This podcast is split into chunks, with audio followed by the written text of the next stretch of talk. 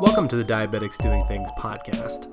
We've been telling the amazing stories of type 1 diabetics all across the world since 2015, and we have over a thousand years of living with T1D on the podcast. The interviews range from incredible feats to everyday victories, and we celebrate them all just the same. Thanks for listening, and if you want to get involved even further, just send me an email at rob at diabeticsdoingthings.com.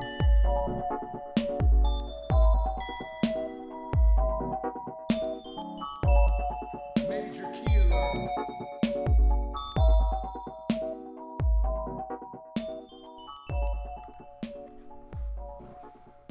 This episode is sponsored by Health IQ. Uh, what, what's Health IQ?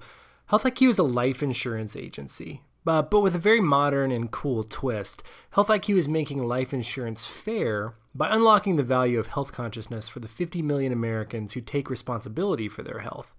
This is especially relevant for me because as a type 1 diabetic, I've been denied life insurance coverage by other providers.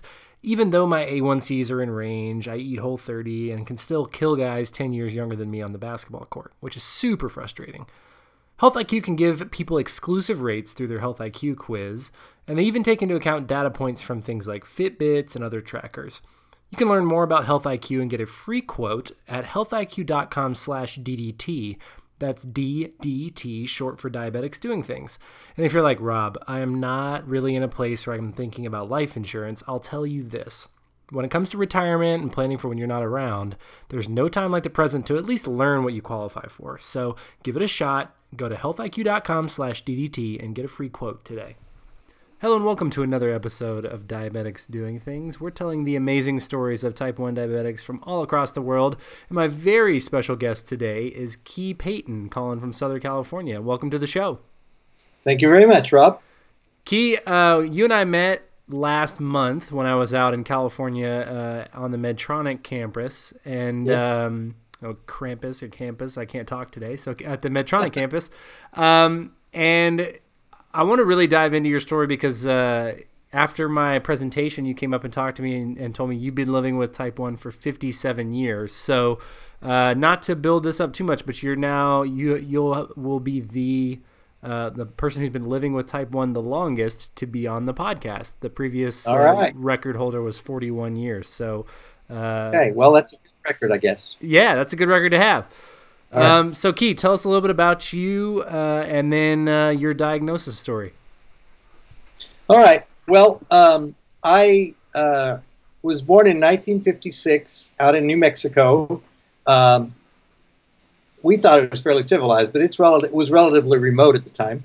And um, when I was three and a half years old, I got really sick with the flu. And I don't really remember any of this except sort of through people recounting it after the fact. You know, I'm three, I don't remember much of that at all. Sure. And um, so after about three or four weeks of the flu, really bad, I seemed to have gotten over the flu, but I uh, had lost a lot of weight. And so my parents started trying to fatten me up again. And um, we also had a, a gal that cooked for us fairly often uh, as a kind of a friend. And so uh, between her her cooking and my mom's cooking, they were just putting all kinds of stuff in me to try to get me to gain weight again. And it wasn't working. In fact, I was going to the bathroom almost constantly. Uh, you know, I was melting away, probably a pound and a half a day, just was disappearing. And um, so obviously, my parents thought they were going to lose me. They didn't know what to do. They took me to a local doctor.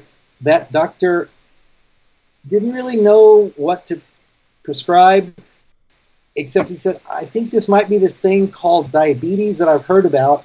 The nearest place you can get expertise on that is about 200 miles away. So my, my parents, I was their baby, third child, uh, and the other two had been perfectly healthy. Um, so uh, they took the drive and, and uh, went to a hospital in Lubbock, Texas, and um, found a doctor there who was actually uh, diabetic himself, and uh, they described the symptoms and introduced the doctor to me, and he was like, "Yeah, he needs to be on insulin right away." Um, so I know you often ask people about their uh, the day of discovery and what the night before being discovered a diabetic were, I really don't remember. Sure. Um, But uh, I started on insulin, I think, within about a week or a week and a half after all this, you know, the flu was gone and the weight, but the weight wasn't coming back. And um, naturally, being a three and a half year old, I really didn't like these shot things that I had to start taking every morning.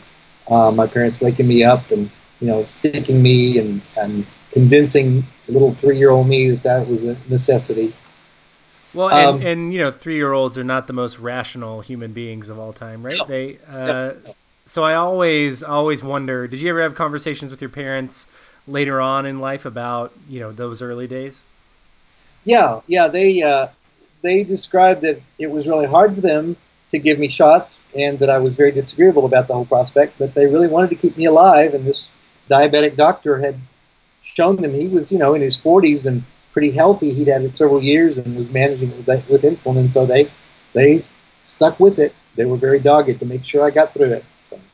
And I think too, uh, that's you know, you mentioned that sometimes I ask people about you know the day or the night before or uh, that they were diagnosed, but I also ask a lot about bedside manner, and I'm sure you don't remember any of that either. But um, sort of a blessing in disguise, right? Going from where you were from in New Mexico all the way to Lubbock, Texas, and the doctor was a Type One himself. Right. Oh, amazing providence that I, you know, met somebody because, like I said, the doctors in my town had no idea. They they were sort of like, I, you know, back. Well, we think that my grandmother, my father's mother, probably died of diabetes. We think that that's kind of the genetic path. But that's this was in the 1930s, and back then they just called things like this consumption Right. you know, they it was like, well, it's sort of like we don't know. It's kind of a tuberculosis, or maybe it's a really bad flu, or we don't we don't know what to call it. And so, uh, you know, it was very fortunate, providential that I found a doctor who knew what it was about. Yeah, And I think then, you know, you mentioned, you know, really 70, 80 years ago that there was no, you know, diagnosis, you know, n- no knowledge share. Um, I think now, you know, in the age of the internet and, and uh, you know, the connected world that we live in, it's been amazing all the resources that not only patients but also doctors have available to them. But, you know, really for for a long time in small remote areas, you were you had to rely on what your doctor knew. And especially for diseases like type 1 that don't affect the large amount you know the large majority of the population um, you know there there was really no no one to point a finger of blame towards right? You just you don't know what you don't know. Right, um, right. but but then also you know you from a treatment standpoint initially at least things were i'm sure were difficult and do you remember sort of as they as you got older how the how the treatment options i guess were you know more readily available or were easier to use yeah. I, you know, uh, people who become diabetic today, or in the last probably 25 years, are right away introduced with the concept of finger sticks and blood glucose meters, and it's really telling you very accurately, up to the moment, what your blood sugar is at that at that second in time. When I was growing up, the best thing we had was urine tests, and uh, we didn't learn until years later that those were three or four hours behind schedule. They were showing me what my blood sugar was four hours ago, but it's finally showing up in my urine, and so you know the the the, the vagueness about well where where is his blood sugar now really? Uh, it's drastically diminished now because we have these up to the moment blood glucose sensors, and then now with the improvement of having um, insertable glucose sensors, uh, you know, every five minutes you get an update, and that's just an incredible advance, you know, in the last 50 years. I'm I'm actually going to be celebrating my 58th anniversary of diabetes in January. wow Uh, the uh, technology has advanced incredibly over those 58 years. And you know just to give you know you mentioned a few things like just to give our listeners an idea of you know what what it was like to treat your to treat your type 1 uh, you know 40 years ago 50 years ago. You're talking about you know glass needles right? And different insulin and um, and you know you you mentioned uh, you know peeing on the keto sticks and you Right, know, that, was, right, that, that was about as close as you could get to you know what your actual numbers were when, Yeah. for for you you know, talk a little bit about those, and then also talk about you know as you have, you know, now you're about to be 58 years with Type One. Uh, what were those big milestones? What are those things that you remember from a technology standpoint and from a treatment standpoint along the way that really kind of gave you a little bit of relief or hope? Sure, sure. Well, yeah, I, I always try to be an encourager to those who are struggling with diabetes today because, yes, it's still a struggle, but the um, the metal needles that they were using on me when I was three and a half to, you know, 11 or 12 when I finally started giving my own shots, um, were bigger around than a mechanical pencil lead. So they didn't slide in easy. It was a jolt when they went in. And you had to boil them before every injection to keep them sanitized, to you know, keep them hygienic. And um, again, the cleaning tests, the, the urine tests were very vague, and they were sort of based on a color scale, a range, and sometimes you couldn't really tell. And so it, you were just walking in a murk most of the time, a murky forest a lot of time about, well, how am I really doing? Um, and over the years, as the testing systems improved, and it was a little more clear about what sugar range I was in, and also the frequency of injections. Because, you know, back then, one shot a day was considered pretty normal until they started to realize actually that's not how the pancreas works at all. The pancreas is giving insulin throughout the day at different times, so multiple injections a day is necessary. Now, as a kid with those very thick needles, I hated the idea. So somewhere in there came the uh, almost hair thin needles from Lilly, uh, the B or the BD. I'm sorry, uh, Becton Dickinson uh, needles that were very slim and literally they just sort of slid in. And oh, what a wonderful improvement that was! Where I didn't feel this jolt as a needle stuck in me. And so then multiple injections became a little more bearable. And, um, you know, like everybody, I didn't want to make a big deal of my diabetes. And so I tried to be discreet. And this was long before they knew about, or we had access to insulin pens or anything like that. So I carried a little kit around, but I tried to keep it tucked away in a bag or something. And so those are big steps. And then in 1986, I was in my um, early 20s. I um, was working, living and working back east as a magazine editor, and I heard something about an insulin pump. I think from the Joslin Clinic, uh, which is on the East Coast, and um, I went to a doctor, an endocrinologist that was sort of an advocate for this insulin pump thing, and it was about a foot long and about three inches square. You know, if you looked at it from the top, uh, the size of an old-fashioned army walkie-talkie, and um, uh, it had a, a, fairly thick tube coming out of it, and the uh, the infusion set uh, wasn't a very easy fit, um, and so they hooked me up with it because they thought, yes, you're a brittle diabetic, diabetic, you have lots of fluctuations, ups and downs, and so forth. So they fitted me up with it. But let me add to this context that I was a single guy, and I was really hoping to find a wife and get married. And there's really no conversation stopper like a foot long walkie talkie hanging out your belt at all times. Um, so I didn't last very long on that particular insulin pump. Uh, it didn't really matter how good the control might be. It was just such a, a bar to any kind of successful dating life. Yeah, so, and, I, and uh, I think that's you know I, I want to focus on that too because I think you know that's something that we all sort of go through less less nowadays, but especially when you're recently diagnosed, you sort of have to go through these adjustments of oh, okay, this is this is I'm able to treat my life and, and I'm able to eat and I'm able to be healthy, but then there's this whole lifestyle element along with it. So uh, I, I, love that story when you told it to me in uh, in California about the you know the backpack pump, and I was able to go into the the Medtronic Museum and kind of take a look at some of those really large, uh, really cumbersome, uh, very difficult to explain. Yeah, yeah. Um, you know, so what was that like? I mean, at least you know, grow, coming up into your teenage and adult years, uh, you know, have, having that dating life with the sort of primitive technology. Well, you know, I I did the best I could, and um, again, as life went on, I got to learn how to kind of minimize the profile of my insulin kit, and um, you know, like jackets with in the inside pockets was a nice way to kind of tuck it out of sight, and and um, got comfortable with sort of saying uh, at a restaurant if I was on a date, excuse me a second, I have to go to the bathroom. Of course, that's when I go and take my insulin shot for the dinner. Um, and you know, somewhere in there, I began using uh, a, like a combination of slow acting and fast acting insulins, and um, that definitely improved my mornings because you know I probably had been awakening with high 200 plus blood sugars for years um, because I have the dawn syndrome and I tend to you know rise from about 2 till 7 a.m. My blood sugar just tends, tends to rise automatically. So uh, there were various improvements. Like I said, the add the the overnight acting insulin like Lantus or whatever it was at that time um, made a big difference. It helped my mood in the morning.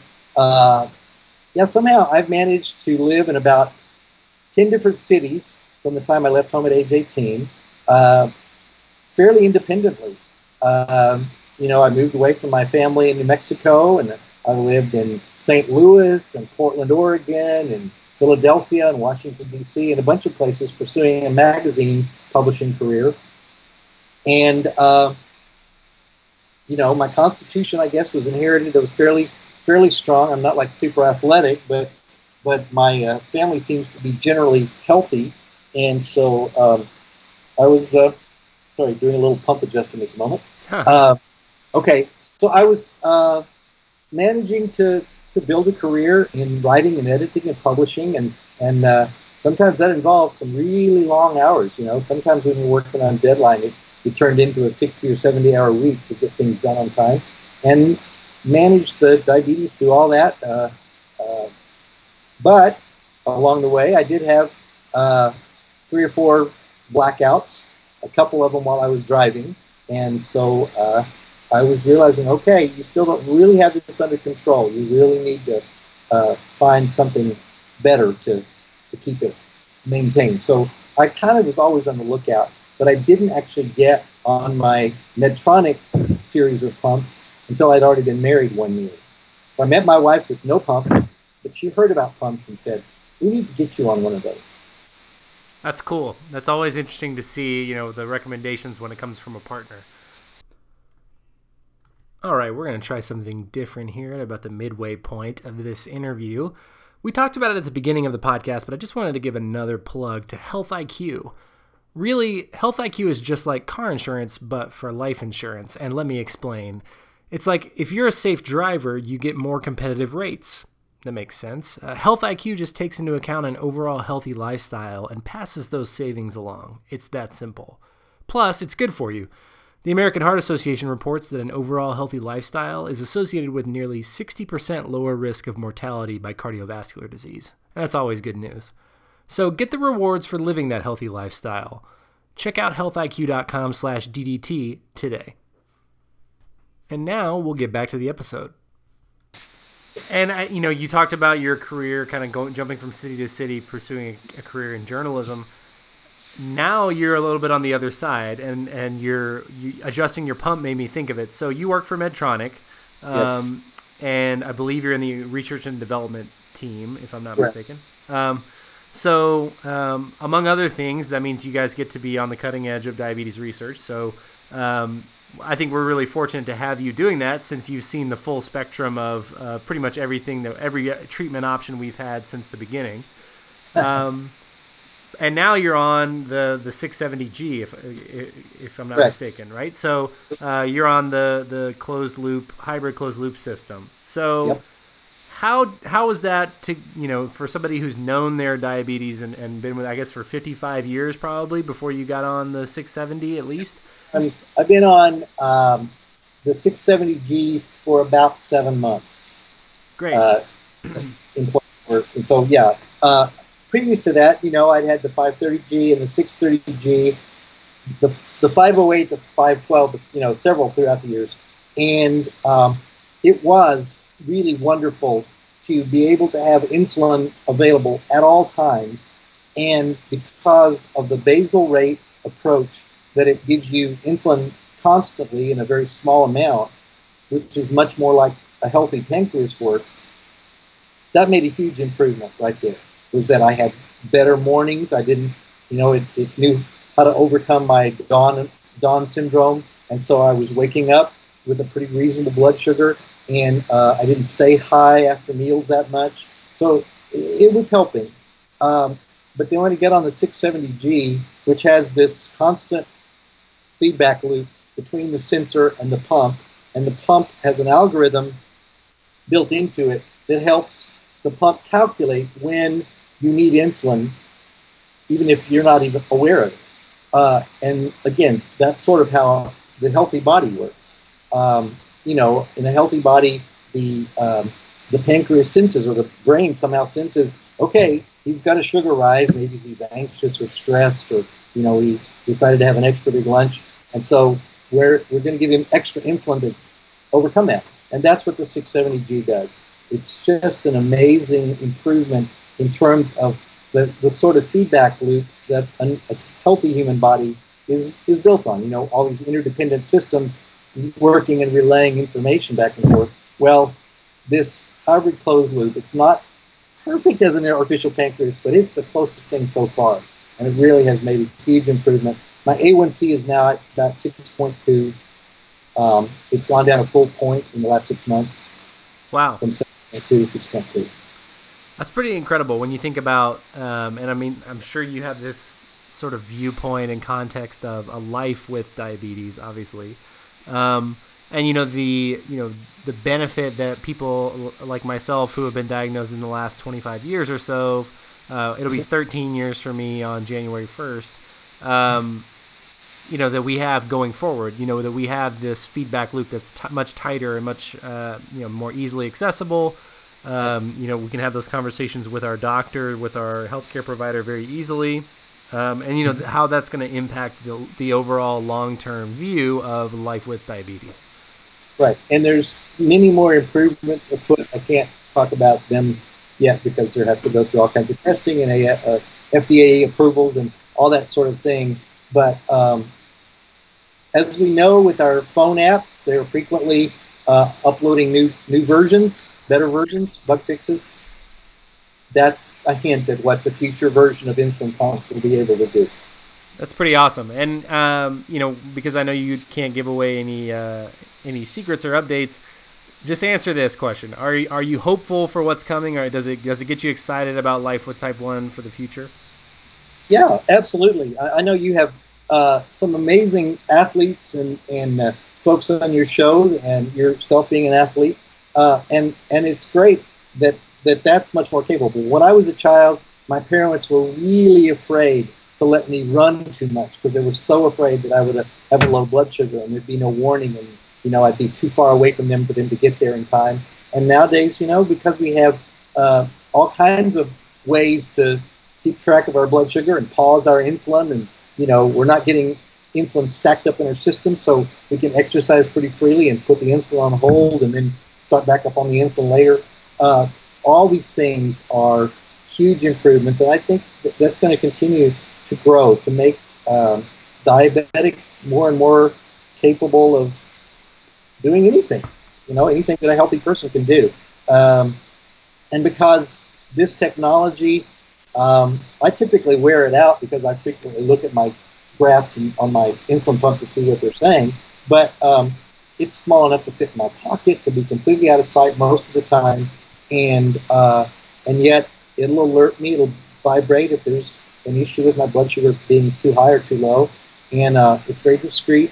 So I think there's so many ways now that I don't think diabetics should keep their disease a secret. I think, in fact, that it's becoming so much more common that a lot of people are more interested in learning about diabetes. As the, as the amount of type 2 diabetes increases in our country and in the world, more and more people are like, You're diabetic? Tell me, what's that like? What's that about? They want to understand. And because they have information, they're also more knowledgeable about how to help me should I ever have a low blood sugar, which is a good thing. Yeah. But, you know, it's nice to have people around you that kind of go, okay, I know if you're acting really weird, I should probably give you a poke. Well, you know? and, and I think you know when you talk about just general awareness, I think I mean type two is the driver for awareness, right? Because uh, there's so much more cases of it. It's so much more. Um, you know, they. I think there was there was a stat that said by like 2050, one third of the United States will have type two diabetes. Right. So obviously a staggering number. You know, that's like a hundred million. If that if that's correct, and I'm not saying it is, Right. uh, around 100 million people. Um, obviously, type 1 community makes up a small percentage of that, but um, like you said, those conversations can, you know, um, you know, the awareness of, of people from a treatment standpoint. Hey, this guy probably needs help. He might have a low blood sugar. I'd love for that to be just sort of something that everybody knows, um, you know, at some at some point. For you though, um, were, was be were you always sort of outgoing and and uh, comfortable talking about your diabetes, or did that come at a specific time for you?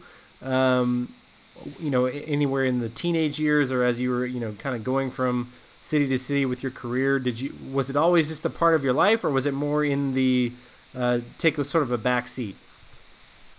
Well, I did not meet, besides this doctor, I did not meet a diabetic my age until I was nine years old.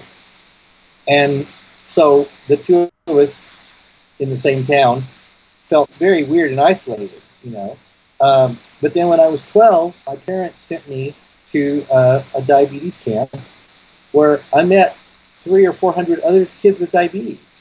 And all of a sudden I felt like, okay, I'm not that weird and it was like one of the common uh, teachings at this camp was if you don't tell people you have diabetes and that you know this is what they need to need to do to raise your sugar if you're acting weird it was suddenly like oh this is kind of what my parents were telling me too but of course the parents you don't listen to them. You know but the camp was a huge uh, transformative thing because that's where i started learning to give myself my own shots. And a sense of you know, this is not something I have to tolerate my parents doing. This is me taking responsibility for my own treatment, my own health, my own care. So that's kind of when it became a little more out front, although I didn't go around advertising it until I'd had several low blood sugars and blacked out, and people had no clue what to do, and I had to pay extra money for the ambulance to the emergency room instead of the price of a Coca Cola. So, you know, it was sort of I, I, as the years went on and I realized I want to pursue a full life.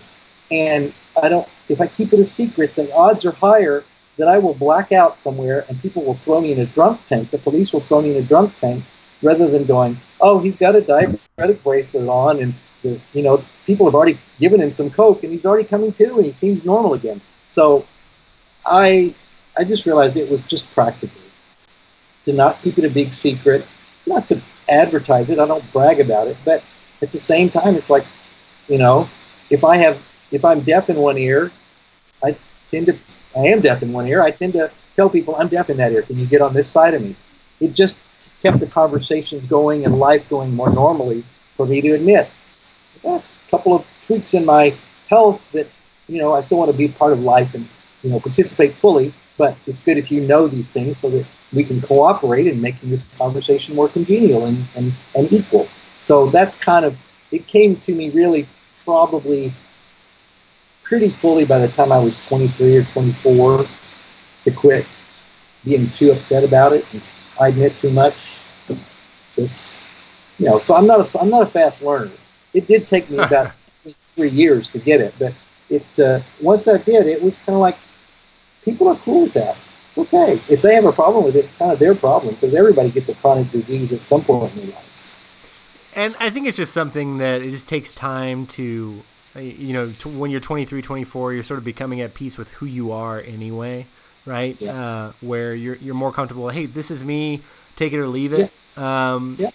So I think that's a good time, and a lot of the type ones that I talk to are around that age, and they're uh, some of the questions that they have are, you know, very similar uh, to you know to what you were saying. It's like, hey, you know what? Um, I feel like I can say this now with my friends. I'd like for them to, you know, know that I have it under control. But if something were to go wrong, know what to do. Uh, when I was diagnosed, I remember my parents made it really uh, clear, and my doctor too, to have the have a conversation with my friends, and I sort of adapted that as I got through high school and went to college. It was like, hey, I have type one diabetes. All that means is I'm gonna Mhm. I'm I'm gonna be fine all the time, but there might be a couple times where I'm running to the fridge to grab a coke, or I'm uh, you know checking my blood sugar and giving myself an injection before we eat. So that's you know, and that's pretty much it. Um, And you sensor for a while, right? Have you Uh, had I, for- I've not. I've, I've only used the sensor now for uh, you know really the last two or three months. Uh, so uh, it, I didn't. You know, it was a weird thing. I didn't think that I wanted it. Mhm. I just didn't know. It was one of those things you don't know what you don't know. So I I didn't fight it, but once it became available to me, I was like, oh okay, well I'll put it off. I'll put it off. Um, Yeah. and then as I got more involved in the Type One community, I was like, well, I want to see what this is like, and I love it. I love having a sensor, and I cannot wait to have a sensor that's hooked up to my pump.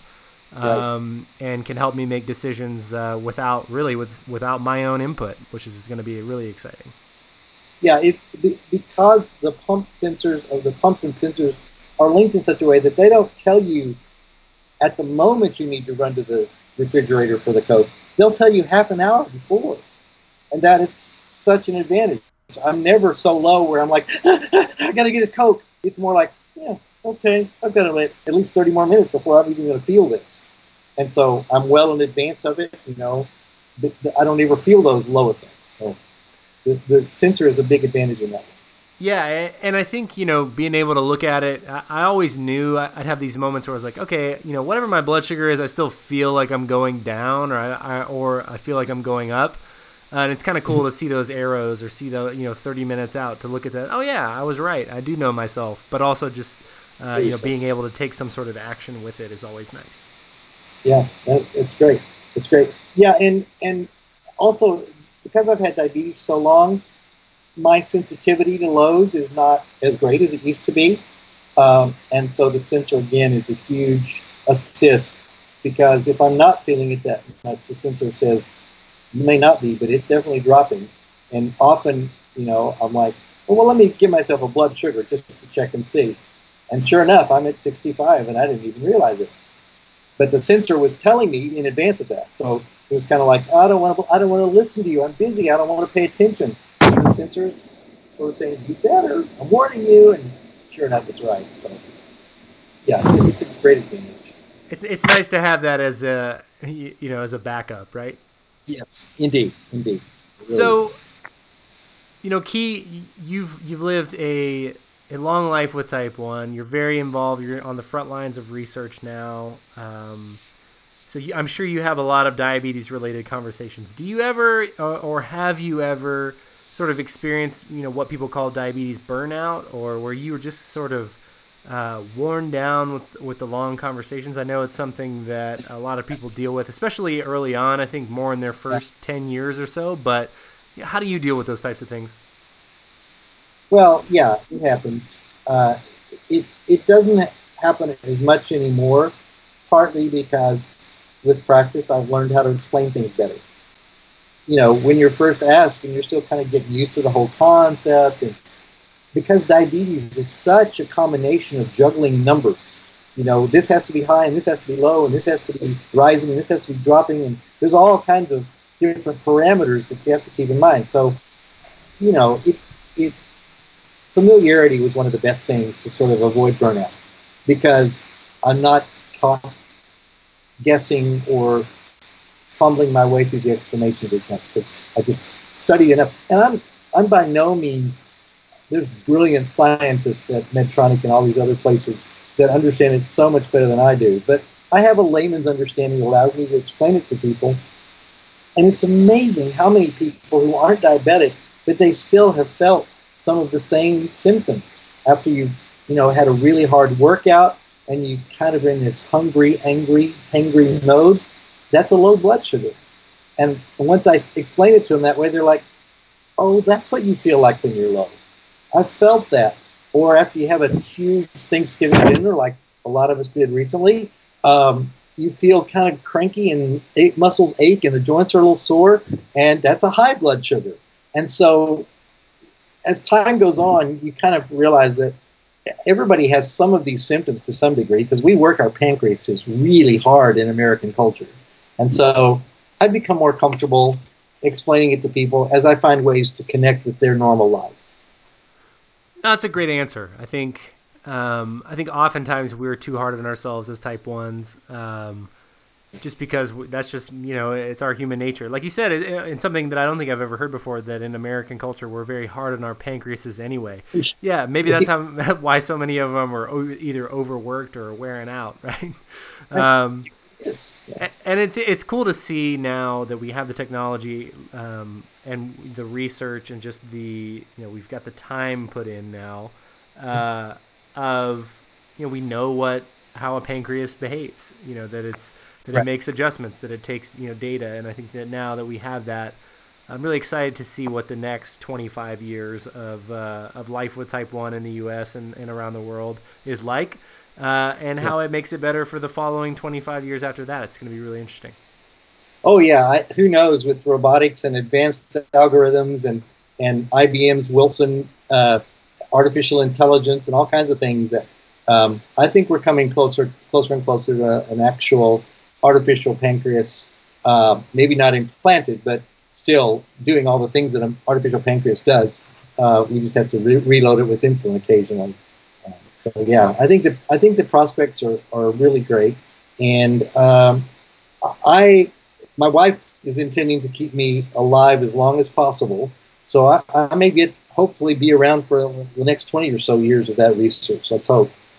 Well, I uh, yeah, I hope you are as well, and uh, looking forward to getting your thoughts on all the new stuff that's coming out. Uh, Yeah. Key, I asked this question to all my podcast guests. Uh, if you've if you've made it to the end of an episode, I'm sure you've heard it. Um, and here here it goes. I'm really excited to hear your answer because I think you know you have had more opportunities for interactions like this than anybody else, obviously on my show. So uh, here's the context: uh, you are in an airport and they are about to close the door to your gate. So you have 30 seconds before they close the door to your gate, and you can't miss the flight. Right. Um, but you run into somebody who's either recently been diagnosed with type 1 or is struggling with their type 1. Uh, what's the one thing that you tell them in that 30 seconds? Um, like how to get? Are they past the TSA ins- inspectors yet? Oh, yeah, yeah. They're past TSA. They're just Okay. walking by your gate. Just just as you uh, just You're as you're to about to get on. The 30 seconds I have to give them. Uh, definitely get in touch with uh, the American Diabetes Diabetes Association and the JDRF, and um, I have, personally have to recommend looking online at uh, some Medtronic social media and other sources, and um, this is the best time in history to be a diabetic. So just do the research and live a very full life. That's great. Is that 30 seconds? That's yeah, that's thirty. I'll t- I will I will tell you that there are people who break my rule and they're like, no, no, no, I'm just gonna miss my flight. I don't care what's on the other end. But uh, I I do like that. Uh, I, I love that answer. I think getting involved is something that you know I wish I would have done sooner. Uh, I don't think I realized because I'm pretty self reliant. I don't think I realized that how how much better it is to just share and know that there are other people around going through the same things. I didn't want to go to diabetes camp. I was much too cool for all that um, Right. when I was 16 and I knew everything. So, um, you know, now getting involved and seeing what this community has to offer and, and getting involved with JDRF and uh, and Medtronic, I totally agree. You uh, you would not uh, be remiss in uh, in looking for, for help or inspiration or just other stories there. Yeah, and it really it's there was a time when I was young where it was so unknown that most people would just look at you and either go, "Is that contagious?" or "I've never heard of that." But our information system is so improved over the years. The diabetes community has done a great job of communicating it, and I'm not like heavily involved. I don't live and talk and think and breathe diabetes all the time. I like to live a very full life still involved in some creative writing as well as the writing I do at Medtronic and working in Hollywood a bit, trying to, you know, still keep some creative ideas out there.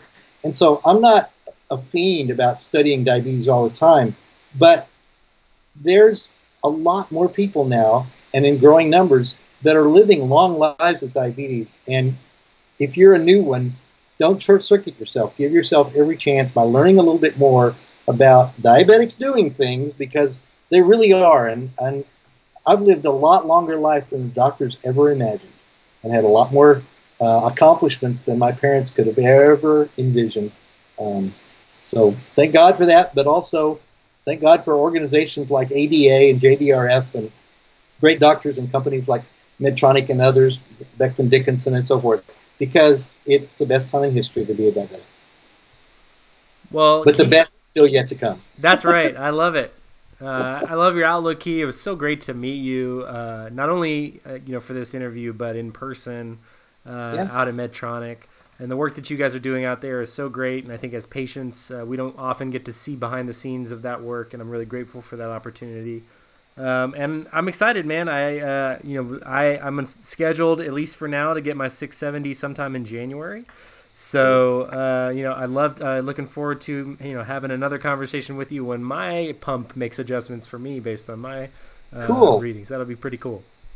That's awesome. Yeah, you, you did a great presentation for us in uh, in um, California, and uh, I'd love to, to visit again and, and take questions if there's people that have other questions. I'd, I'd love to feedback. Good Well, feedback. well, we will definitely uh, communicate any questions that we get from the interview. And uh, Key, thank you so much for taking the time to spend with us uh, on this holiday weekend. And uh, you have a great rest of your day. You too. My great pleasure, Rob. Thanks a lot.